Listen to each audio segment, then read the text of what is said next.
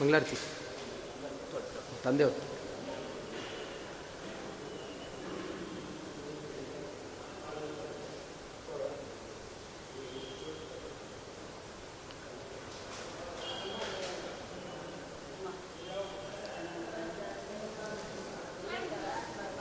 ಬರಬೇಕಾಗಿತ್ತು ಬಾಣಂತನ ನಡೀತಾರೆ ಮನೆಯಲ್ಲಿ ಬಾಣಂತನ ಹೀಗಾಗಿ ಬರಲಿ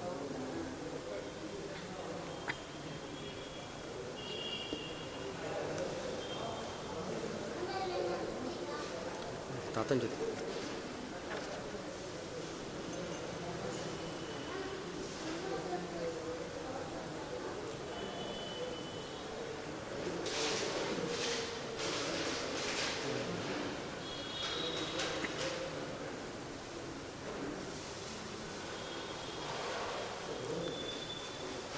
Mm-hmm.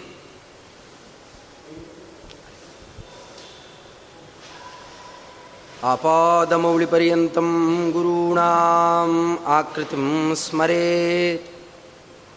तेन विघ्नाः प्रणश्यन्ति सिद्ध्यन्ति च मनोरथाः। वेदशास्त्रपुराणानाम् एकवाक्यत्वसाधकान् शिष्यातिवत्सलान् धीरान् बाळगारुगुरून् भजे शर्वादिवृन्दारकमौलिवृन्दं येणायते यन्नखचन्द्रवृन्दे। आनन्दतीर्थार्यशिरोमणेस्तत् पादारविन्दं प्रणमामि नित्यं वेदव्यासगुणावास विद्याधीशसतां वशा। मां निराशं गतक्लेशं कुर्वनाशं हरेनिशम् लक्ष्मीकरतलाम्भोजलालनीयपदाम्बुजं प्रणमामि हयग्रीवं देवताचक्रवर्तिनम्। निखिलगुणनिकायं नित्यनिर्धूतहेयं शुभतममतिमेयं शुद्धसौख्याप्त्युपायं सकलनिगमगेयं सर्वशब्दाभिधेयं नवजलधरकायं नौमि लक्ष्मीसहायम् विघ्नौगवारणं सत्याशेषविश्वस्य कारणं करुणासिन्धुमानन्दतीर्थबन्धुं हरिं भजे। अभ्रमं भङ्गरहितम् अजडं विमलं सदा। आनन्दतीर्थमतुलं भजे तापत्रयापहं चित्रैः पदैश्च गम्भीरैर्वाक्यैर्मानैरखण्डितैः गुरुभावं व्यञ्जयन्ती भाति श्रीजयतीर्थवाक् समुत्सार्य तमस्तोमं सन्मार्गं सम्प्रकाश्य च सदा विष्णुपदासक्तं सेवे ब्रह्मण्यभास्करं ज्ञानवैराग्यभक्त्यादिकल्याणगुणशालिनः लक्ष्मीनारायणमुनीन् वन्दे विद्यागुरून् मम श्रीमध्वशास्त्रदुग्धाब्धिं धीमन्धरमहीभृता आमथ्योध्रियते न्यायामृतं विबुधतृप्तये ವಿಕ್ಷಿಪ್ತಸಂಗ್ರಹಾತ್ ಕ್ವಾಪಿ ಕ್ವಾಪ್ಯುಕ್ತಸ್ಯೋಪಪಾದನಾತ್. ಅನುಕ್ತಕಥನಾತ್ ಕ್ವಾಪಿ ಸಫಲೋಯಂ ಶ್ರಮೋ ಮಮ. ಶ್ರೀ ಗುರುಭ್ಯೋ ನಮಃ. ಹರಿ ಓಂ. ಶ್ರೀಮಧ್ವ ಕಲ್ಪವೃಕ್ಷಸ್ತು. ಜಯಾರ್ಯ ಕಾಮಧುಕ್ಸ್ಮೃತಃ ಚಿಂತಾಮಣಿಸ್ತು ವ್ಯಾಸಾರ್ಯ. ಮುನಿತ್ರಯ ಮುದಾಹೃತಂ. ಉಪನ್ಯಾಸಕ್ಕೆ ಅಂತ ಕೊಟ್ಟ ವಿಷಯ ಬಹಳ ಕಠಿಣವಾದದ್ದು. ನ್ಯಾಯಾಮೃತದಲ್ಲಿ ಅಹಂ ಬ್ರಹ್ಮಾಸ್ಮಿ ಇತ್ಯಾದಿ ಶ್ರುತ್ಯರ್ಥ.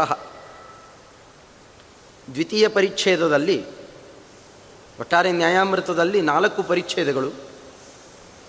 ಅದರಲ್ಲಿ ದ್ವಿತೀಯ ಪರಿಚ್ಛೇದದಲ್ಲಿ ಇಪ್ಪತ್ತೊಂಬತ್ತನೇ ಪ್ರಕರಣ, ಅಹಂ ಬ್ರಹ್ಮಾಸ್ಮಿ ಇತ್ಯಾದಿ ಶ್ರುತಿಗೆ ನಿಜವಾಗಿಯೂ ಏನರ್ಥ?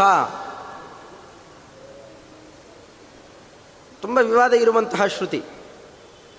ಸಾಧಾರಣ ಸ್ವಲ್ಪ ಸಂಸ್ಕೃತ ಬಲ್ಲವರಾದರೂ ನನಗೆ ಮೊದಲೊಂದಿಷ್ಟು ಶಬ್ದ, ಧಾತು ಅಷ್ಟೇ ಹೇಳಿಕೊಟ್ಟು ಬಿಟ್ಟರೆ ಬರೀ ಮಧ್ಯದ ಒಂದು ವಾಕ್ಯವನ್ನು ಶ್ರವಣ ಮಾಡಿದರೆ, ಹಿಂದು ಮುಂದೆ ಗೊತ್ತಿಲ್ಲದೆ ಈ ವಾಕ್ಯವನ್ನು ಸುಮ್ಮನೆ ಶ್ರವಣ ಮಾಡಿದರೆ ಅಹಂ. ಸಾಧಾರಣ ಮಾತಾಡುತ್ತಾರೆ, ತ್ವಂ ಕಹ, ನೀ ಯಾರು? ಅಹಂ ಬ್ರಾಹ್ಮಣ ಅಹಂ ಮನುಷ್ಯ ಮಾತಾಡ್ತೇವೆ. ಅಹಂ ಜಯತೀರ್ಥ. ಹೆಸರು ಹೇಳಬೇಕಾದ್ರೆ ಅಹಂ ಅಂತ, ನಾನು ಅಂತ. ನಮಗೆ ಅಷ್ಟು ಗೊತ್ತು. ಪಾರಿಭಾಷಿಕವಾಗಿ ಅಷ್ಟು ಗೊತ್ತಿದೆ. ಆ ಅರ್ಥವನ್ನೇ ಬಳಕೆ ಮಾಡಿ ಅಹಂ ಬ್ರಾಹ್ಮಣ ಅಸ್ಮಿ, ನಾನು ಬ್ರಾಹ್ಮಣ ಇದ್ದೇನೆ. ಹೀಗೆ ಹೇಳುವಂತೆ ಅಹಂ ಬ್ರಹ್ಮ ಅಸ್ಮಿ, ನಾನು ಬ್ರಹ್ಮ ಇದ್ದೇನೆ. ಯಾರು ಹೇಳಿದರೂ ಹಾಗಾದರೆ ಆ ಶಬ್ದೋಚ್ಚಾರಣೆ ಮಾಡುವವರೆಲ್ಲ ಪರಬ್ರಹ್ಮರೇ. ಇದು ಪ್ರಾಯ ಅದ್ವೈತಿಗಳು ಹೀಗೆ ಅರ್ಥ ಮಾಡಿದ್ದಲ್ಲ. ಈ ಅರ್ಥವನ್ನು ನಿರಾಕರಣೆ ಮಾಡಿದ್ದು ಅಲ್ಲ. ತುಂಬ ಸರಳವಾಗಿ ದೃಷ್ಟಾಂತ ಕೊಡೋದಾದರೆ ಪ್ರಾಣಿದೇವರ ಗಂಟೆ ಇದೆ. ಕೈ ಮುಕ್ಕೊಂಡು ನಿಂತಿರ್ತಾರೆ. ನಮ್ಮ ಕಡೆ ತಿರುಗಿಸಿಕೊಂಡ ತನಕ ತಿರುಗಿಸಿಕೊಂಡು ಬಿಟ್ಟರೆ ಅದನ್ನು ನಮಗೆ ನಮಸ್ಕಾರ ಮಾಡ್ತಾ ಇದ್ದಾರೆ ಅಂತ ಅರ್ಥ ಅಲ್ಲ. ದೊಡ್ಡ ದೊಡ್ಡ ಗ್ರಂಥಗಳನ್ನು ರಚನೆ ಮಾಡುವಾಗ ಅನ್ನಮಪ್ಪಿ ಚಾಹಮೇವ. ಸಾಕ್ಷಾತ್ತಾಗಿ ಶ್ರೀಮದಾಚಾರ್ಯರೇ, ತಮೇವ ಶಾಸ್ತ್ರ ಪ್ರಭವಂ ಪ್ರಣಮ್ಯ, ಜಗದ್ಗುರುಣಾಂ ಗುರುಮಂಜಸೈವ. ವಿಶೇಷತೋ ಮೇ ಪರಮಾಖ್ಯ ವಿದ್ಯಾ ವ್ಯಾಖ್ಯಾಂ ಕರೋಮಿ ಅನ್ವಪಿ ಚ ಅಹಮೇವ. ಬೇರೆಯವ್ರಿಗಾಗೋಲ್ಲ ಆದ್ದರಿಂದ ನಾನೇ ವ್ಯಾಖ್ಯಾನ ಮಾಡುತ್ತೇನೆ ಅಂತಂದಿದ್ದಾರೆ. ಆ ಶ್ಲೋಕವನ್ನು ಪಾರಾಯಣ ಮಾಡುವಾಗ, ನಾವು ಪಠಿಸುವಾಗ, ಅಹಂ ಅಂದರೆ ಅದು ನಮ್ಮನ್ನು ಹೇಳುತ್ತಾ? ಅಲ್ಲ. ಹಾಗರ್ಥ ಅಲ್ಲ. ಅದರಲ್ಲೂ ಶಬ್ದವನ್ನು ಅರ್ಥೈಸಿಕೊಳ್ಳಬೇಕಾಗಿದ್ದರೆ ಅದಕ್ಕೆ ಆನುಕೂಲ್ಯತ್ರಯವನ್ನು ನೋಡಲಿಕ್ಕೇ ಬೇಕು. ವಕ್ತಾನುಕೂಲ್ಯ ಶ್ರೋತ್ರಾನುಕೂಲ್ಯ ಮತ್ತು ಪ್ರಸಂಗಾನುಕೂಲ್ಯ. ವಕ್ತೃಶ್ರೋತೃ ಪ್ರಸಕ್ತೀನಾಂ ಯದಾಪ್ತಿರನುಕೂಲತಾ. ಈ ಆನುಕೂಲ್ಯತ್ರಯ ಇದ್ದರೆ ಅದು ಆಪ್ತವಾಕ್ಯ ಅಂತಾಗುತ್ತೆ ಯಾವುದು ಆಪ್ತವಾಕ್ಯವೋ, ಅದು ಪ್ರಮಾಣ. ಹೀಗೆ ಯಾವುದೇ ಒಂದು ಶಬ್ದವನ್ನಾದರೂ ಅರ್ಥೈಸಿಕೊಳ್ಳುವಂತಹ ಕ್ರಮ ಹೀಗಿದೆ. ಇದಕ್ಕೆ ಶಾಸ್ತ್ರದಲ್ಲಿ ಬಹಳ ದೃಷ್ಟಾಂತ ಕೊಟ್ಟಿದ್ದಾರೆ. ಸೂರ್ಯೋ ಅಸ್ತಮೇತಿ. ಸೂರ್ಯ ಅಸ್ತಂಗತನಾಗ್ತಾ ಇದ್ದಾನೆ ಅಂತ ಒಂದು ಶಬ್ದ ಆಡಿದ ತಕ್ಷಣವೇ ಯಾರ್ಯಾರಿಗೆ ಏನೇನು ಅರ್ಥ ಆಗುತ್ತೆ ಅಂತ ತೋರಿಸಿಕೊಡ್ಲಿಕ್ಕೆ ಅದನ್ನೊಂದು ಪಟ್ಟಿನೇ ಮಾಡಿದ್ದಾರೆ. ಇದು ಶಾಸ್ತ್ರದಲ್ಲೇ ಬಂದಿದ್ದಾದ್ದರಿಂದ ಬಹಳ ಸುಲಭ ಅರ್ಥ ಮಾಡಿಸಲಿಕ್ಕೆ. ಸೂರ್ಯ ಅಸ್ತಂಗತನಾಗ್ತಾ ಇದ್ದಾನೆ.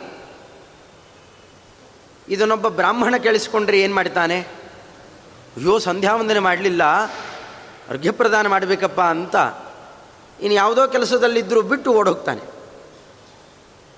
ಅದನ್ನೇ ಒಬ್ಬ ಕಚೇರಿಯಲ್ಲಿ ಕೆಲಸ ಮಾಡೋನು ಕೇಳಿದರೆ, ಓಹ್, ಆಯ್ತಪ್ಪ. ಇನ್ನು ನಮ್ಮ ಕಾರ್ಯವನ್ನು ಸಮಾಪ್ತಿ ಮಾಡೋಣ. ಒಬ್ಬ ಅಂಗಡಿಯವನು ಕೇಳಿದರೆ, ಓಹ್, ದೀಪ ಹಾಕೋಣ ಅಂತಾನೆ.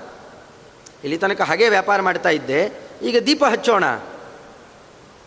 ಒಬ್ಬ ಕಳ್ಳ ಕೇಳಿಸ್ಕೊಂಡ್ರೆ ಇವರದೆಲ್ಲ ಬೇರೆ ಆಯಿತು. ಒಬ್ಬ ಕಳ್ಳ ಕೇಳಿಸಿಕೊಂಡ್ರೆ, ಒಬ್ಬ ವ್ಯಭಿಚಾರಿಣಿ ಕೇಳಿಸಿಕೊಂಡ್ರೆ, ಅವರು ತಮ್ಮ ವ್ಯಾಪಾರಕ್ಕೂ ಕೂಡ ಚಾಲ್ತಿ ಕೊಡಲಿಕ್ಕೆ ಹೊರಡ್ತಾರೆ. ಒಂದೇ ಶಬ್ದ, ಅವರವರಿಗೆ ಅವರವರ ಅರ್ಥಗಳನ್ನು ಕೊಡ್ತಾ ಹೋಯಿತು. ಹಾಗೆ ಶಬ್ದಾರ್ಥವನ್ನು ಯಾರು ಮಾಡಿಕೊಳ್ತಾರಲ್ಲ, ಅವರು ಎಂಥವರು, ಅವರ ಸ್ಥಿತಿ ಏನು, ಅವೆಲ್ಲ ನೋಡಬೇಕಾಗತ್ತೆ. ಇದರ ಮೇಲೆ ಅದನ್ನು ಹೇಳಿದವರು ಯಾರು? ಯಾವ ಪ್ರಸಂಗದಲ್ಲಿ ಇದನ್ನು ಕೇಳ್ತಾ ಇದ್ದೇವೆ? ಕೇಳಿಸಿಕೊಂಡವರು ಯಾರು? ಈ ಮೂರು ನಮಗೆ ಸರಿಯಾಗಿ ಪರಿಚಯ ಆದರೆ, ಇದರ ಮೇಲೆ ನಿಂತಿದೆ ಅದರ ನಿಜವಾದ ಅರ್ಥ. ಇದನ್ನು ನಮ್ಮ ಚಂದ್ರಿಕಾಚಾರ್ಯರು ಬಹಳ ಸೊಗಸಾದ ಕ್ರಮದಿಂದಾಗಿ ನಿರ್ಣಯ ಮಾಡಿಕೊಡುತ್ತಾರೆ. ಯದ್ಯಪಿ ನ್ಯಾಯಾಮೃತದಲ್ಲಿ ಈ ಪಂಕ್ತಿ ಇಲ್ಲಿ ಬಂದಿದೆ, ಈ ಪಂಕ್ತಿಗೆ ಈ ಅಕ್ಷರಾಕ್ಷರಾರ್ಥ ಹೀಗಿದೆ, ಅವೆಲ್ಲ ಚಂದ್ರಿಕಾದಲ್ಲಿ ಮಾಡಿದ್ದಾರೆ. ಚಂದ್ರಿಕಾದಲ್ಲಿ ಭಾಗಗಳೇ ಇದ್ದಾವೆ. ಟೀಕಾ ಅಕ್ಷರಾರ್ಥಸ್ತು ಅಂತ ತಗೊಳ್ತಾರೆ. ಪದಾರ್ಥಸ್ತು ಅಂತ ಹೇಳೋಲ್ಲ. ಚಂದ್ರಿಕಾಚಾರ್ಯ ಶೈಲಿ ಕೇಳಬೇಕು. ಟೀಕೆಯ ಅಕ್ಷರ ಅಕ್ಷರಗಳ ಅರ್ಥ ಹೀಗಿದೆ ಅಂತ ತಗೊಳ್ತಾರೆ. ಅದು ಅವರಿಗೆ ಮೀಸಲು. ಅದಕ್ಕೆ ಮಂತ್ರಾಲಯ ಪ್ರಭುಗಳು ಅಂದಿದ್ದು, ಟೀಕಾ ಗಾಂಭೀರ್ಯ ಮುದ್ಧರ್ತು ವ್ಯಾಸತೀರ್ಥಾದಯ ಕ್ಷಮಾಹ ಅವರಿಗೆ ಆಗೋದಪ್ಪ. ಯಾರ್ಯಾರಿಗೂ ಆಗೋಲ್ಲ. ಅದರ ಗಾಂಭೀರ್ಯ ಅಷ್ಟಿದೆ. ಅಕ್ಷರ ಅಕ್ಷರದ ಗಾಂಭೀರ್ಯವನ್ನು ಅವರು ಕಾಣ್ತಾರೆ. ಆ ಕ್ರಮದಲ್ಲೇನೆ ಇಲ್ಲೂ ಅಕ್ಷರಾರ್ಥ ಅಂತ ಬಳಕೆ ಮಾಡಲಿಕ್ಕೆ ಹೋಗಲಿಲ್ಲ. ಇದು ಯಾಕೆ ವ್ಯಾಖ್ಯಾನ ಅಲ್ಲ ಇದು. ಇದು ವಾದಗ್ರಂಥ. ವಾದದಲ್ಲಿ ಯಾವ ಶೈಲಿಯಲ್ಲಿ? ಕಥಾ. ಆ ಕಥಾ ಮೂರು ಪ್ರಕಾರ ಇದೆ. ಆಚಾರ್ಯರು ತೋರಿಸಿಕೊಡುವಂತೆ ಎಲ್ಲರೂ ಒಪ್ಪಿದಂತೆ ವಾದ, ಜಲ್ಪ, ವಿತಂಡ. ಸಜ್ಜನರಿಗೂ ಬೇರೆಯವ್ರಿಗೂ ನಡೀತಾ ಇದ್ದರೆ ಅದನ್ನು ವಿತಂಡ ಅಂತ ಕೂಗಿದ್ದಾರೆ. ಪ್ರಾಯ ನ್ಯಾಯಾಮೃತ ವಿತಂಡ ಅಂತ ಅನ್ಬಹುದು. ಸಾತ್ವಿಕರಿಗೂ ದುಷ್ಟರಿಗೂ ವಾಕ್ಯಾರ್ಥ ನಡೀತಾ ಇದ್ದರೆ ಅದನ್ನು ಏನಂತ ಕೂಗಿದ್ದಾರೆ? ವಿತಂಡ ಅಂತ ಕೂಗಿದ್ದಾರೆ. ಇಲ್ಲೂ ಪ್ರಾಯ ಅದನ್ನೇ ನಡೆಸಿದ್ದಾರೆ. ಆದರೆ ಶುತ್ಯರ್ಥವನ್ನು ಅಪಚಾರ ಮಾಡಲಿಕ್ಕೆ ಅಂತ ಹೊರಟಿದ್ದರಲ್ಲ ಶ್ರುತಿ ಹಿಂದು ಮುಂದಿನ ಪ್ರಸಂಗವೇ ಬೇರೆ ಇದೆ. ಬಹಳ ಸೊಗಸಾಗಿ ಆ ಕ್ರಮದಲ್ಲೇ ವೇದಗಳನ್ನು ವಿಂಗಡಣೆ ಮಾಡಿದ ವೇದವ್ಯಾಸ ದೇವರು ಪುರಾಣಗಳಲ್ಲಿ ಅದೇ ಅರ್ಥವನ್ನೇ ಉಲ್ಲೇಖ ಮಾಡುತ್ತಾರೆ. ಬ್ರಹ್ಮಸೂತ್ರದಲ್ಲಿ ಅದನ್ನೇ ನಿರ್ಣಯ ಮಾಡಿಕೊಟ್ಟಿದ್ದಾರೆ. ಇಷ್ಟೆಲ್ಲ ಆದರೂ ಆಮೇಲೆ ಹಗಲುಗಳ್ಳರಂತೆ, ಸೂರ್ಯನನ್ನೇ ಕಳ್ಳತನ ಮಾಡಿದಂತೆ, ಮತ್ತು ಅಪಾರ್ಥ ಮಾಡುವ ಪ್ರಯತ್ನ ನಡೆದಿದೆ. ಅದು ಯಾಕೆ ತಮಗೆ ಯಾವುದೋ ಒಂದು ಅರ್ಥವನ್ನು ಕಲ್ಪನೆಯಲ್ಲಿ ಇಟ್ಟುಕೊಂಡಿದ್ದಾರೆ. ಆ ಅರ್ಥಕ್ಕೆ ಇದು ಪೋಷಕ ಆಗುತ್ತೆ. ಎಲ್ಲರೂ ಆ ಅರ್ಥ ತರಬೇಕು ಅಂತನ್ನುವ ದುರುದ್ದೇಶದಿಂದಾಗಿ ಆ ಅರ್ಥ ಮಾಡಲಿಕ್ಕೆ ಹೊರಟಿದ್ದಾರೆ ಮಾಯಾವಾದಿಗಳು. ಅತ್ಯಂತ ಪ್ರಮುಖವಾದದ್ದು ಅವರಲ್ಲಿ. ಪಂಚಮಹಾವಾಕ್ಯಗಳು ಅಂತ ಅವರೇನು ಕೂಗ್ತಾರೆ? ಒಂದೊಂದು ವೇದಗಳಿಂದ ಒಂದೊಂದು ವಾಕ್ಯಗಳನ್ನೆಲ್ಲ ಸ್ವೀಕಾರ ಮಾಡುತ್ತಾರೆ ಯದಯಮಾತ್ಮ ಅದರಂತೆಯೇ ತತ್ವಮಸಿ, ಇತ್ಯಾದಿ ಅನೇಕ ವಾಕ್ಯಗಳನ್ನು ಉಲ್ಲೇಖ ಮಾಡಿ ಇದಷ್ಟೇ ತತ್ವಾವೇದಕ, ಇನ್ನೆಲ್ಲ ತತ್ವಾವೇದಕ ಅಂತ ಹೀಗೆ ಹೇಳುವ ಪ್ರವೃತ್ತಿ ಅವರಲ್ಲಿದೆ. ಅದನ್ನು ವಿಮರ್ಶೆ ಮಾಡುತ್ತಾ ಹಿಂದಿನ ಪ್ರಕರಣದಲ್ಲಿ ತತ್ವಮಸಿ ಅಂತ ಒಂದು ಕಡೆ ಬಂದಿಲ್ಲ. ಒಂಬತ್ತು ಬಾರಿ ಆವೃತ್ತಿಯಾಗಿರುವಂತಹ ಶಬ್ದ ಇದೆ. ಬೇರೆ ಬೇರೆ ದೃಷ್ಟಾಂತಗಳನ್ನು ಕೊಡ್ತಾರೆ ತತ್ವಮಸಿ ಅಂತಂತಾರೆ. ಹಾಗಾದರೆ ಆ ಶಬ್ದದ ಅರ್ಥ ಏನಿರಬಹುದು? ಅದರ ತಾತ್ಪರ್ಯ ಏನಿರಬಹುದು ಅಂತ ಹಿಂದೆಲ್ಲ ಚಿಂತನೆ ನಡೆಸಿದ್ದಾರೆ. ಅದು ಇಬ್ಬರಿಗೂ ತೊಂದರೆಯೇ ಯಾರೇ ಇರಲಿ, ವೇದದ ಅರ್ಥವನ್ನು ನೋಡ್ತಾ ಹೊರಟಾಗ ಶ್ವೇತಕೇತು ಮತ್ತು ಉದ್ದಾಲಕರ ತಂದೆಯ ಮಕ್ಕಳ ಸಂವಾದ ನಡೀತಾ ಇದೆ. ಆ ಸಂವಾದದಲ್ಲಿ ಕೆಲವು ದೃಷ್ಟಾಂತಗಳನ್ನು ಹೇಳ್ತಾ, ಅಧ್ಯಯನ ಮಾಡಿ ಉನ್ಮತ್ತನಾಗಿ ಬಂದಿರುವಂತಹ ಮಗನನ್ನು ತಿದ್ದಲಿಕ್ಕೆ ತಂದೆ ಕೆಲವು ಮಾತುಗಳನ್ನಾಡ್ತಾ ಇರುವ ಪ್ರಸಂಗ ಇದು. ಇಲ್ಲಿ ನೀನು ದೇವರೇ ಇದ್ದೀಯಾ ಅಂತ ಅಂದುಬಿಟ್ರೆ ಅಕಸ್ಮಾತ್ ತತ್ ತ್ವಮಸಿ. ನೀನು ದೇವರೇ ಇದ್ದೀಯ ಅಂತಂದರೆ ಅವನಿಗೆ ಅಹಂಕಾರ ಇಮ್ಮಡಿ ಆಗುತ್ತೆ ಅಹಂಕಾರ ಇಳಿಯೋಲ್ಲ ಅದು ಉದ್ದೇಶವೇ ಅಲ್ಲ. ಪ್ರಸಂಗವೂ ಅಲ್ಲ. ಮತ್ತೇನಂತ ಇದ್ದಾರಲ್ಲಿ? ಕೆಲವು ಪ್ರಶ್ನೆಗಳನ್ನು ಕೇಳಿದಾಗ ನನಗೇನೂ ಗೊತ್ತಿಲ್ಲ. ನಾ ಹಾಗಾದ್ರೆ ಓದಿದ್ದೆಲ್ಲ ವ್ಯರ್ಥ ಅಂತ ಖಿನ್ನನಾಗಿ ಕೂತಾಗ ಶ್ವೇತುಕೇತುವಿಗೆ ಉದ್ದಾಲಕ ಜೀವನ ಪರಿಚಯವನ್ನು ಮಾಡಿಸಿಕೊಡ್ತಾ ಇದ್ದಾನೆ. ಪರಮಾತ್ಮನಿಗೆ ಪ್ರತಿಬಿಂಬ ಇದ್ದೀಯಾ? ಅತ್ಯಂತ ಸದೃಶ ಇದ್ದೀಯಾ? ಯಾರೇ ಬಿಟ್ಟು ಹೋಗಬಹುದು ನಮ್ಮನ್ನು, ಭಗವಂತ ಬಿಟ್ಟು ಹೋಗೋಲ್ಲಪ್ಪ ಈ ಎಲ್ಲ ಅರ್ಥಗಳಲ್ಲಿ ಅದನ್ನು ಕೂಗಿದ್ದಾರೆ ಅನ್ನೋದು ಸಮಂಜಸ. ಆದರೂ ಶಬ್ದಾರ್ಥ ಮಾಡಬೇಕಾಗಿದ್ದರೆ ಹೇಗೆ ಮಾಡಬೇಕು? ತತ್ ತ್ವಂ. ತತ್ ಅವನೇ, ನೀನಾಗಿದ್ದೀಯ? ಅವನು ನೀನು. ಅವನು ಅವನೇ, ನೀನು ನೀನೇ. ಅವನು ನೀನು ಆಗೋದು ಹೇಗೆ? ಇದು ಎಲ್ಲೋ ಹಾಗಾಗಲಿಲ್ಲ. ಹಾಗಾದ್ರೆ ಏನರ್ಥ? ಇಬ್ಬರಿಗೂ ಗೊಂದಲ ಇದೆ. ಇಬ್ಬರಿಗೂ ಗೊಂದಲ ಇದ್ದ ಮೇಲೆ ಬಗೆಹರಿಸಬೇಕಲ್ಲ ಅದಕ್ಕೆ ಅದ್ವೈತಗಳಂದರು, ತತ್ ತ್ವಂ, ಅದು ನೀನು, ಎರಡು. ತತ್ ಅಂತಂದರೆ ಹಿಂದೆ ಬಂದಿರುವಂತಹ ಸರ್ವಜ್ಞನಾದ ಚೇತನ, ಪರಬ್ರಹ್ಮ. ಬಿಡಿಸೋದಾದರೆ, ಸರ್ವಜ್ಞನಾದ ಚೇತನ, ತ್ವಂ, ಅಲ್ಪಜ್ಞನಾದ ಚೇತನ. ಇಬ್ಬರೂ ಒಂದೇ. ಹೇಗಾಗತ್ತೀರಿ? ಸರ್ವಜ್ಞ, ಅಲ್ಪಜ್ಞ ಒಂದಾಗೋದು ಹೇಗೆ? ಅದಕ್ಕಂದರು. ನಮಗೆ ತೊಂದರೆ ಆಗಿರೋದೇನು? ಚೇತನ ಚೇತನ ತೊಂದರೆ ಇಲ್ಲ. ಅದರ ಜೊತೆಯಲ್ಲಿರುವಂತಹ ಸರ್ವಜ್ಞತ್ವ, ಅಲ್ಪಜ್ಞತ್ವ, ಧರ್ಮಗಳ ತಾನೇ ಬಾಧಕ. ಕೈ ಬಿಡಿ ಅಂತ. ಕೈ ಬಿಟ್ಟರಾಯ್ತು ಕೈ ಬಿಟ್ಟು ಬಿಡೋಣ ಚೇತನ ಚೇತನ ಎರಡು ಮಾತ್ರ ತಗೊಳ್ಳೋಣ. ಅವೆರಡನ್ನೂ ಹೊಂದಾಣಿಕೆ ಮಾಡಿಬಿಟ್ರೆ ಚಿತ್, ಚಿತ್ತಗಳಿಗೆ ಐಕ್ಯ ಬಂತು, ಹೊಂದಾಣಿಕೆ ಆಯಿತು. ಆದರೆ ಇಲ್ಲಿ ಮಾಡಿದ್ದೇನು ಕ್ಲೇಶ? ತತ್ ಅನ್ನುವ ಶಬ್ದದಲ್ಲೂ ವಿಶೇಷಣ ಭಾಗ ಏನು ಪ್ರತಿಪಾದ್ಯ ಆಗ್ತಾ ಇದೆ, ಕಿತ್ತಾಕದಾಗಾಯಿತು. ತ್ವಮ್ಮನ್ನುವಲ್ಲೂ ಕಿತ್ತಾಕದಾಗಾಯಿತು. ಆ ಶಬ್ದಗಳ ಮುಖ್ಯಾರ್ಥಗಳೇನಿದ್ದಾವೆ, ಎರಡನ್ನೂ ಕೈಬಿಟ್ಟ ಹಾಗಾಯಿತು. ಹಿಂದೆ ಬೇಕಾಷ್ಟು ಚರ್ಚೆ ನಡೆದಿದೆ. ಸಂಗತಿಗೋಸ್ಕರ ಹೇಳ್ತಾ ಇದ್ದೇನೆ, ಯಾಕೆ ಆರಂಭ ಆಗೋದೆ, ಏತೇನ ಅಹಂ ಬ್ರಹ್ಮಾಸ್ಮಿ ಅಂತಾರೆ. ಹಿಂದೆ ಹೀಗೆ ನಾವು ಹೇಳಿರೋದ್ರಿಂದ ಅಂತಲೇ ಶುರುವಾಗುತ್ತೆ, ಸಂಗತಿಗೆ ಇದನ್ನು ತಿಳಿದಿರಬೇಕಾಗತ್ತೆ. ಆದರೆ ನಮ್ಮಲ್ಲೇ ಹೇಳಿದರು, ಇದಕ್ಕೆ ಲಕ್ಷಣ ಅಂತ ಕೂಗ್ತಾರೆ.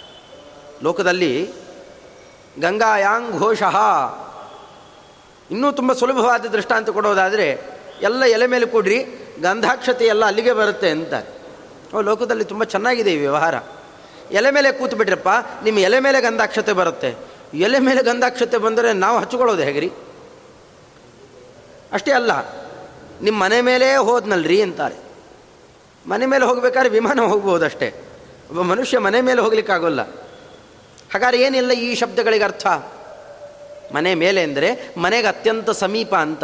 ನೇರವಾದ ಅರ್ಥವನ್ನು ತ್ಯಾಗ ಮಾಡಿ, ಹೊಂದಾಣಿಕೆ ಆಗುವ ಅರ್ಥವನ್ನು ಅಲ್ಲಿ ಸ್ವೀಕಾರ ಮಾಡುತ್ತೇವೆ ಇದಕ್ಕೆ ಲಕ್ಷಣ ಅಂತ ಕೂಗ್ತಾರೆ ಶಾಸ್ತ್ರದಲ್ಲಿ. ಹಾಗೇನೇ ಇಲ್ಲೂ ಕೂಡ ತತ್ ತ್ವಂ ಎರಡೂ ಪದಗಳ ಮುಖ್ಯ ಅರ್ಥವನ್ನು ಬಿಟ್ಟು, ಗಂಗಾಯಾಮ್ ಘೋಷ ಅನ್ನುವಲ್ಲಿ ಗಂಗಾ, ಗಂಗೆಯಲ್ಲಿ ಹಳ್ಳಿ ಇದೆ. ಗಂಗೆಯಲ್ಲಿ ಹಳ್ಳಿ ಇರಲಿಕ್ಕಾಗೋಲ್ಲ, ಕೊಚ್ಕೊಂಡು ಹೋಗುತ್ತೆ. ಗಂಗೆಯ ತೀರದಲ್ಲಿ ಇಂಥ ಗಂಗಾ ಶಬ್ದಕ್ಕೆ ಅರ್ಥ ಮಾಡ್ತೇವೆ. ಹಾಗೆ ತತ್ ಅನ್ನೋ ಶಬ್ದಕ್ಕೆ ಏನರ್ಥ ಮಾಡ್ತೇವೆ? ಬರೀ ಚೇತನ ಅಂತ. ಸರ್ವಜ್ಞತ್ವ ವಿಶಿಷ್ಟ ಚೇತನ, ಸರ್ವಜ್ಞತ್ವ ಅನ್ನೋ ವಿಶೇಷಣ ತೆಗೆದು ಬಿಡ್ತೇವೆ. ಬರೀ ಚೇತನ ಅಂತ ತಗೋತೇವೆ. ಅಲ್ಪಜ್ಞತ್ವ ವಿಶಿಷ್ಟ ಚೇತನ ಅಂತ ತ್ವಮ್ ಅನ್ನೋ ಶಬ್ದಕ್ಕರ್ಥ ಅಲ್ಲೂ ಅಲ್ಪಜ್ಞತ್ವ ಅನ್ನೋ ವಿಶೇಷಣ ಕೈ ಬಿಡ್ತೇವೆ. ಚೇತನ ಮಾತ್ರ ತಗೋತೇವೆ. ಅಂದರೆ ಒಟ್ಟಾರೆ ತತ್, ತ್ವಂ ಎರಡೆರಡು ಶಬ್ದಗಳಿಗೂ ಕೂಡ ಲಕ್ಷಣವನ್ನು ವಿನಿಯೋಗ ಮಾಡಿದಂತಾಯಿತು. ಅಂದ್ರೇನು? ಎರಡೂ ಶಬ್ದಕ್ಕೂ ಮುಖ್ಯಾರ್ಥವನ್ನು ಕೈ ಬಿಡೋದು ಲೋಕದಲ್ಲಿ ಲಕ್ಷಣ ಅಂತ ಎರಡು ಪ್ರಕಾರ ಇದೆ. ಜಹಲ್ಲಕ್ಷಣ ಅಜಹಲ್ಲಕ್ಷಣ ಅಂತ ಎರಡು ಕ್ರಮ ಇದೆ. ಅದರದ್ದೆಲ್ಲ ದೃಷ್ಟಾಂತಗಳಿರಲಿ ಸಂದರ್ಭ ಅಲ್ಲ ಅದರಿಂದಾಗಿ ಹೆಚ್ಚು ಹೇಳೋಲ್ಲ. ಆದರೆ ಇಲ್ಲಿ ಬೇಕಾದದ್ದು ಇಲ್ಲಿ ಜಹಲ್ಲಕ್ಷಣನೂ ಅಲ್ಲ ಅಜಹಲ್ಲಕ್ಷಣನೂ ಅಲ್ಲ. ಈ ವಾಕ್ಯಕ್ಕೋಸ್ಕರ ಅದ್ವೈತಗಳು ಪ್ರತ್ಯೇಕವಾಗಿ ದೃಷ್ಟಾಂತ ಇಲ್ಲದೆ ಕಣ್ಣು ಹಿಡ್ಕೊಂಡ್ರು. ಜಹದ ಅಜಹಲ್ಲಕ್ಷಣ ಅಂತ ಒಂದು ಕಣ್ಣು ಹಿಡ್ಕೊಂಡ್ರು. ಪಾಪ ಅವ್ರಿಗೋಸ್ಕರನೇ. ಇದಕ್ಕೆ ಇನ್ನೊಂದು ದೃಷ್ಟಾಂತವೇ ಇಲ್ಲ. ಇದಕ್ಕೆ ಇದೊಂದೇ ದೃಷ್ಟಾಂತ. ಇದಕ್ಕೋಸ್ಕರ ಕಲ್ಪನೆ ಮಾಡಿಕೊಂಡ್ರು. ಕಲ್ಪನೆ ಮಾಡಿಕೊಂಡಿದ್ದಲ್ಲದೆ ಹೊಸದೊಂದು ಕಲ್ಪನೆ ಮಾಡಿಕೊಂಡು ಎರಡೆರಡು ಶಬ್ದಗಳಿಗೆ ಮುಖ್ಯಾರ್ಥವನ್ನು ಕೈಬಿಡೋದು. ಇದೆಲ್ಲ ವೇದಕ್ಕೆ ಒಂದು ರೀತಿಯಲ್ಲಿ ಮಾಡುವ ಅಪಚಾರಗಳು. ನೇರವಾಗಿ ವ್ಯಕ್ತಿಯೊಬ್ಬ ನನ್ನ ಮಾತಿಗೆ ಇಷ್ಟು ಅಭಿಪ್ರಾಯನೋ ಅಂತ ಹೇಳ್ತಾ ಇದ್ದಾಗ, ಇಲ್ಲ ಇಲ್ಲ ನಿಮ್ಮ ಮಾತಿಗೆ ಈ ಅಭಿಪ್ರಾಯ ಇಲ್ಲ, ನಾ ಹೇಳ್ತೇನೆ ಅಂತ ಹೇಳಿದರೆ? ಅಷ್ಟು ನೇರವಾಗಿ ಅಪಚಾರ ಮಾಡಿದಂತೆ ಆಗತ್ತೆ. ಅದರಿಂದಾಗಿ ತ್ವಂ ಶಬ್ದಕ್ಕೆ ಲಕ್ಷಣ ಪ್ರಯೋಗ ಮಾಡೋದು ಬೇಡ. ಅಲ್ಪಜ್ಞತ್ವ ವಿಶಿಷ್ಟ ಚೇತನ ಅಂತಲೇ ಅರ್ಥ ಇಟ್ಕೊಳ್ಳೋಣ. ತತ್ ಅನ್ನುವ ಶಬ್ದಕ್ಕೆ ಮಾತ್ರ ಸ್ವಲ್ಪ ವ್ಯತ್ಯಾಸ ಮಾಡಿಕೊಳ್ಳೋಣ. ಏನು ವ್ಯತ್ಯಾಸ ಮಾಡೋಣ? ಹೆಚ್ಚಿಂದೆಲ್ಲ ವ್ಯತ್ಯಾಸ ಮಾಡಿ ಇರೋ ಅರ್ಥ ಕೈ ಬಿಡೋದು ಬೇಡ. ಸರ್ವಜ್ಞತ್ವ ವಿಶಿಷ್ಟ ಚೇತನ ಅಂತ ಅರ್ಥ ಇದ್ದೇ ಇದೆ. ಅದರ ಜೊತೆಯಲ್ಲಿ ಸಾದೃಶ್ಯ ಅನ್ನೋದನ್ನು ಸೇರಿಸಿಕೊಳ್ಳೋಣ. ಅಥವಾ ನಿಯಾಮಕ, ಅವನಿಂದ ನಿಯಮ್ಯ ಅನ್ನೋ ಅರ್ಥ ತಗೊಳ್ಳೋಣ. ತತ್ ಸರ್ವಜ್ಞತ್ವ ವಿಶಿಷ್ಟ ಚೇತನ ನಿಯಮ್ಯ ತ್ವಮಸಿ ನೀ ಇದ್ದೀಯ ಹೊಂದಾಣಿಕೆ ಆಗೋಯಿತು.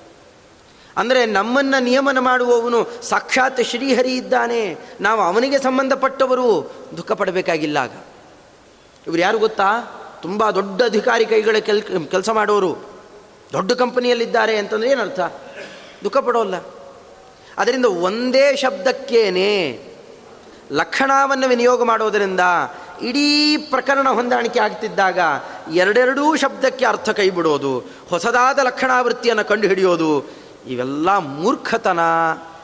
ಒಳಗಡೆಯಲ್ಲೇನೋ ದುರುದ್ದೇಶವನ್ನು ಸಾಧನೆ ಮಾಡುವ ಕ್ರಮ ಈ ರೀತಿಯಲ್ಲಿ ಮಾಡಬಾರದು. ಎಷ್ಟು ಅಪಚಾರ ನಡೆಯುತ್ತೆ? ಇದರ ಪರಿಚಯ ಮಾಡಿಕೊಟ್ಟು. ಇದರ ಪರಿಚಯ ಮಾಡಿಕೊಟ್ಟಿದ್ದರಿಂದ ಏತೇನ ಈ ರೀತಿಯಲ್ಲಿ ಎರಡೆರಡೂ ಪದಗಳಿಗೂ ಲಕ್ಷಣವನ್ನು ಪ್ರಯೋಗ ಮಾಡದೇ ಇದ್ದರು ಶ್ರುತಿಗೆ ಒಂದೇ ಪದಕ್ಕೆ ಲಕ್ಷಣವನ್ನು ಸ್ವೀಕಾರ ಮಾಡಿದರು. ಅಬಾಧಿತವಾದ ಅರ್ಥವನ್ನು ಹೇಳಬಹುದಾದ್ದರಿಂದ ಅಹಂ ಬ್ರಹ್ಮಾಸ್ಮಿ ಇತ್ಯಾದ್ಯಪಿ ವ್ಯಾಖ್ಯಾತಂ. ಅದು ಈಗಾಗಲೇ ವ್ಯಾಖ್ಯಾನ ಮಾಡಿದಂತ ಆಯಿತು ಒಂದು. ಅಂದರೆ ಇಲ್ಲೇನು ಪ್ರಸಂಗ ಇತ್ತು ಹೇಗೆ ವ್ಯಾಖ್ಯಾನ ಮಾಡಿದಂತಾಯಿತು. ನ್ಯಾಯಾಮೃತ ಇಡೀ ಅಲ್ಲಿರುವ ಒಂದೊಂದು ವಾಕ್ಯನೂ ಬರೀ ಹೆಡ್ಲೈನ್ಸ್ ರೀ. ಬರೀ ಮುಖ್ಯಾಂಶವನ್ನು ತಿಳಿಸಿಕೊಡುವ ವಚನ ಅಷ್ಟೇ. ವಾದದಲ್ಲಿ ಮುಖ್ಯವಾಗಿ ಯಾವ ಸೂತ್ರಗಳನ್ನಿಟ್ಟುಕೊಂಡು ಚರ್ಚೆ ಮಾಡಬೇಕೋ ಅಷ್ಟನ್ನು ಮಾತ್ರ ಸಂಗ್ರಹ ಮಾಡಿಕೊಟ್ರೆ ಅದು ನ್ಯಾಯಾಮೃತ. ನ್ಯಾಯಾಮೃತದ ಕೊಲೋಫೋನಲ್ಲಿ ನೋಡಬಹುದು. ಅದರ ಅಂತಿಮ ಪರಿಪೂರ್ಣ ಮಾಡಿ ಒಪ್ಪಿಸುವ ವಾಕ್ಯದಲ್ಲಿ ವ್ಯಾಸಯತಿನಾ ಸಂಗ್ರಹೀತೆ ಅಂತಂತಾರೆ. ಬ್ರಹ್ಮಣ್ಯ ತೀರ್ಥ ಪೂಜ್ಯಪಾದ ಶಿಷ್ಯೇಣ ವ್ಯಾಸಯತಿನ ಸಂಗ್ರಹೀತೆ ನ್ಯಾಯಾಮೃತೆ. ಅದಕ್ಕೆ ಪಾಪ ಕೆಲವರಿಗೆ ಅರ್ಥ ಗೊತ್ತಾಗಲಿಲ್ಲ. ಅವ್ರೇನು ಮಾಡಿಕೊಂಡ್ರು? ಸಂಗ್ರಹೀತೆ ಅಂದರೆ ಯಾರ್ಯಾರೋ ಹೇಳಿದ್ರು ಅದನ್ನೆಲ್ಲ ಕೇಳ್ಕೊಂಡು ಬಂದು ಬರೆದಿಟ್ಬಿಟ್ರು ವ್ಯಾಸರಾಜರು ಅಲ್ಲ, ಸಂಗ್ರಹೀತೆ ಅಂತಂದ್ರೇನು? ನಾವು ಇಡೀ ಗ್ರಂಥ ಬೆಳೆಸಿ ಕೂತಿಲ್ಲಪ್ಪ ನಮ್ಮ ಬುದ್ಧಿಯಲ್ಲಿರೋದನ್ನೆಲ್ಲ ಮುಖ್ಯಾಂಶಗಳನ್ನು ಮಾತ್ರ ಸೂತ್ರಪ್ರಾಯವಾಗಿ ಅವನ್ನೆಲ್ಲ ಒಂದು ಕಡೆ ಸಂಗ್ರಹ ಮಾಡಿಟ್ಟಿದ್ದೇವೆ. ದುರ್ವಾದಿಗಳನ್ನು ಗೆಲ್ತಾ ಗೆಲ್ತಾ ಎಲ್ಲ ಕಡೆಯಲ್ಲಿ ಅದ್ವೈತ ಮತ ವಿಮರ್ಶೆ ಮಾಡುವಾಗ ಬಂದ ಸೂತ್ರಪ್ರಾಯವಾದ ಮುಖ್ಯಾಂಶಗಳೇನಿದ್ದಾವೆ, ಅದನ್ನೆಲ್ಲ ಒಂದು ಕಡೆ ಸಂಗ್ರಹ ಮಾಡಿಟ್ಟಿದ್ದೇವೆ. ಇದು ನ್ಯಾಯಾಮೃತ. ಹೀಗಾಗಿ ನಾವು ಒಂದೊಂದು ವಾಕ್ಯ ತಿಳಿಬೇಕಾದರೂ ಆ ವಾಕ್ಯದ ಹಿನ್ನೆಲೆಯನ್ನು ವಿಸ್ತಾರವಾಗಿ ತಿಳಿಬೇಕಾಗುತ್ತೆ. ಇಲ್ಲಿ ವ್ಯಾಖ್ಯಾತಂ ಅಂತಂದರು. ಹೇಗೆ ಅಂತ ಸ್ವಲ್ಪ ಅದರ ಬಗ್ಗೆ ವಿವರಣೆಯನ್ನು ಕೊಡ್ತಾರೆ. ಉಕ್ತ ರೀತ್ಯ ಏಕಪದ ಲಕ್ಷಣಯ ಹಿಂದೆ ಹೇಳಿದಂತೆ. ಈಗ ಚೆನ್ನಾಗಿ ಅರ್ಥ ಆಗುತ್ತೆ. ಉಕ್ತ ರೀತ್ಯ ತತ್ವಮಸಿ ವಾಕ್ಯದಲ್ಲಿ ಉಕ್ತ ರೀತ್ಯ ಹೇಳಿದಂತೆ ಏಕಪದ ಲಕ್ಷಣಯ ತತ್ ಅನ್ನುವ ಒಂದೇ ಪದಕ್ಕೆ ಲಕ್ಷಣವನ್ನು ಸ್ವೀಕಾರ ಮಾಡಿದಂತೆ. ಇಲ್ಲೂ ಕೂಡ ಅಹಂ ಬ್ರಹ್ಮ ಅಸ್ಮಿ. ಅಹಂ ನಾನು ಅಂತ ಜೀವನನ್ನು ತಗೊಂಡ್ರೆ ತಗೊಳ್ಳಿಗೆ ಬರೋಲ್ಲ, ಮುಂದೆ ಹೇಳ್ತಾರೆ. ಅಹಂ ಅಂತ ಜೀವನನ್ನು ಸ್ವೀಕಾರ ಮಾಡಿದರೆ ಬ್ರಹ್ಮ ಬ್ರಹ್ಮಭೇದ ಹೇಗೆ ಕೊಡುತ್ತಲ್ಲಿ? ಕೊಡೋಲ್ವಲ್ಲ. ಅದಕ್ಕೆ ಸ್ವಲ್ಪ ವ್ಯತ್ಯಾಸ ಮಾಡಿಕೊಳ್ಳೋಣ ಅದು. ಅಹಂ ಅನ್ನುವ ಶಬ್ದಕ್ಕೆ ಲಕ್ಷಣಾವೃತ್ತಿಯನ್ನು ಸ್ವೀಕಾರ ಮಾಡೋಣ. ಮಾಡಿದಾಗ ಏನರ್ಥ ಬರುತ್ತೆ? ಅಹಂ ಅಂತಂದರೆ ಮ, ಅಹಂ ನಾನು ಅಂತ ಅರ್ಥ ಅಲ್ಲ. ನನ್ನ ಅಂತರ್ಯಾಮಿ. ಯಾರು? ಬ್ರಹ್ಮ ಅಸ್ಮಿ. ಬ್ರಹ್ಮನೇ ಆಗಿದ್ದಾನೆ ಅನ್ನುವ ಅರ್ಥ ಬರುತ್ತಾಗ ಸಾಕಲ್ಲ. ಇಷ್ಟು ಅರ್ಥ ಮಾಡಿಬಿಟ್ರೆ ಸಾಕು. ಆಗ ಅಹಂ ಅನ್ನೋ ಶಬ್ದಕ್ಕೆ ಮದಂತರ್ಯಾಮಿ ಅಂತ ಅರ್ಥ ಬಂತು. ಮದಂತರ್ಯಾಮಿಗೂ ಬ್ರಹ್ಮನಿಗೂ ಅಭೇದ ಕೂಡುತ್ತೆ. ನಾವಿನ್ನು ಯಾವ ಶುತ್ಯರ್ಥವನ್ನು ಬದಲಾಯಿಸಬೇಕಾಗಿಲ್ಲ. ನೇರವಾಗಿ ಅರ್ಥ ಮಾಡಬಹುದು. ಏಕಪದ ಲಕ್ಷಣೆಯ ಬ್ರಹ್ಮ ಸಾಹಚರ್ಯಾದಿನ ಇನ್ನೊಂದು ಅರ್ಥ ಇದು. ಅಹಂ ಅಂತಂದರೆ ಏನರ್ಥ? ಜೀವ ಅಂತಲೇ ಅರ್ಥ. ಬ್ರಹ್ಮ ಅಸ್ಮಿ ಅಂದರೆ ಬ್ರಹ್ಮ ಸಹಚರಿತೋಸ್ಮಿ. ಬ್ರಹ್ಮನ ಜೊತೆಯಲ್ಲೇ ಇದ್ದೇನೆ.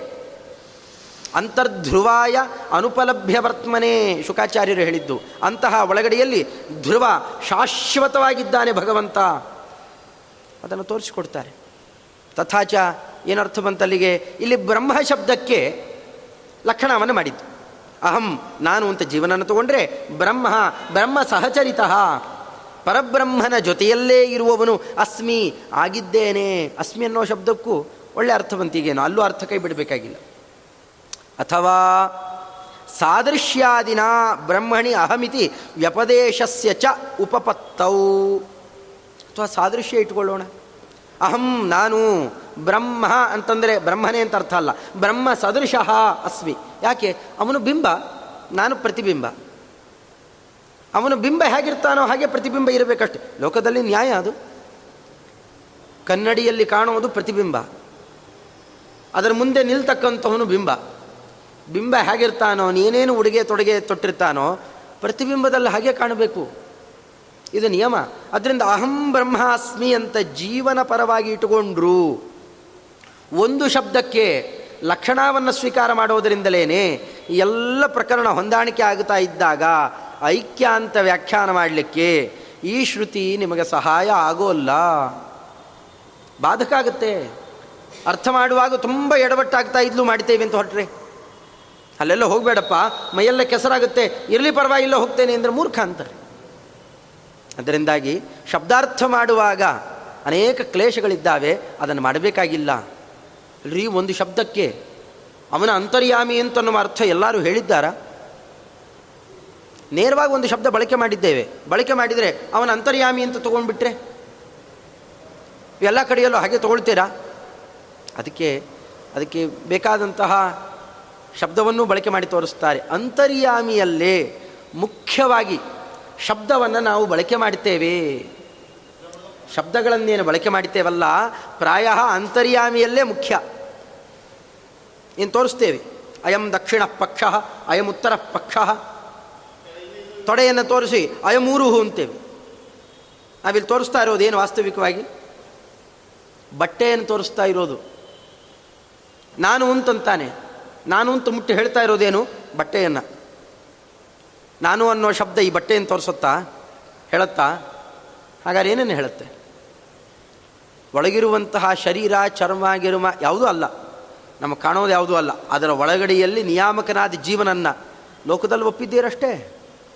ಅಂತರ್ಯಾಮಿಯಲ್ಲಿ ಕಿಂಚ ಅಹಂ ಶಬ್ದ, ಜೀವಾಂತರ್ಯಾಮಿಣಿ ಮುಖ್ಯ, ಜೀವನಲ್ಲಿ ಮುಖ್ಯ ಅಂತ ನಾವು ತಿಳ್ಕೊಂಡಿದ್ದೇವೆ. ಬರೀ ಅಷ್ಟೇ ಅಲ್ಲ, ಜೀವನ ಅಂತರ್ಯಾಮಿಯಲ್ಲೇ ಅತ್ಯಂತ ಮುಖ್ಯ.